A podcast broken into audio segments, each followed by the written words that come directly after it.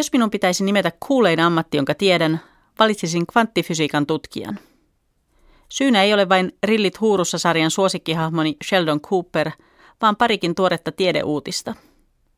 Fox News referoi äskettäin tiedelehti Physical Review Lettersissä julkaistua tutkimusta siitä, miten fyysisten esineiden siirtyminen toiseen aikakauteen saattaisi olla mahdollista suljetuissa aikasilmukoissa madonreikien kautta. Myös ajassa taaksepäin matkustaminen aikaavaruutta manipuloivalla aikakoneella voisi tiedemiesten mukaan onnistua.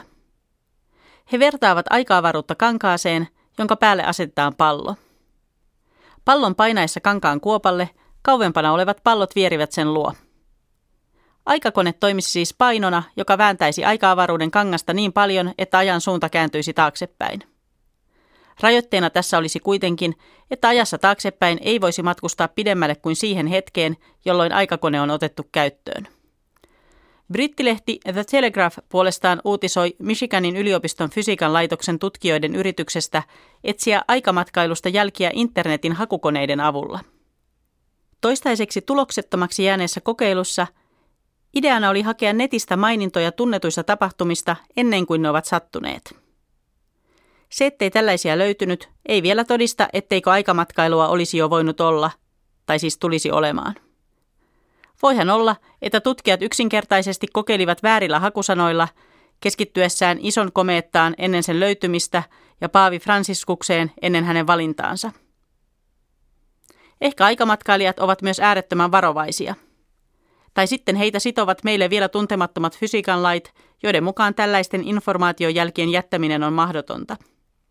Jokainen paluu tulevaisuuteen trilogian tai tuoreemman Looper-elokuvan nähnyt hän tietää, ettei menneisyydestä voi muuttaa vähäpätöisintäkään pikkuseikkaa ilman mahdollisia katastrofaalisia seurauksia nykyhetkessä.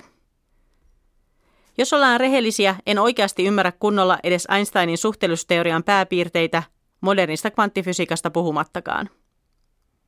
Mutta kiitos kaiken ahmivani skifikirjallisuuden ja vaikkapa Jodie Fosterin tähdittämän ensimmäinen yhteys-elokuvan, madonreikien käsite ja niiden avaamat kulkuväylät ovat minulle ajatusleikkien arkipäivää.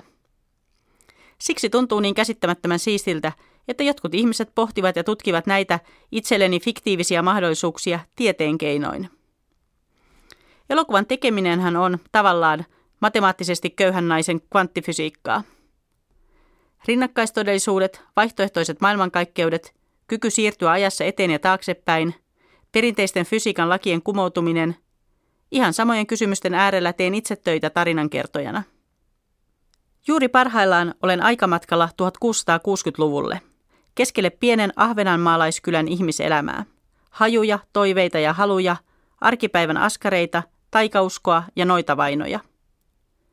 Jos saan aikakoneeni kasattua, pääsen toivottavasti jonain päivänä kutsumaan tälle matkalle mukaan myös elokuvakatsojat.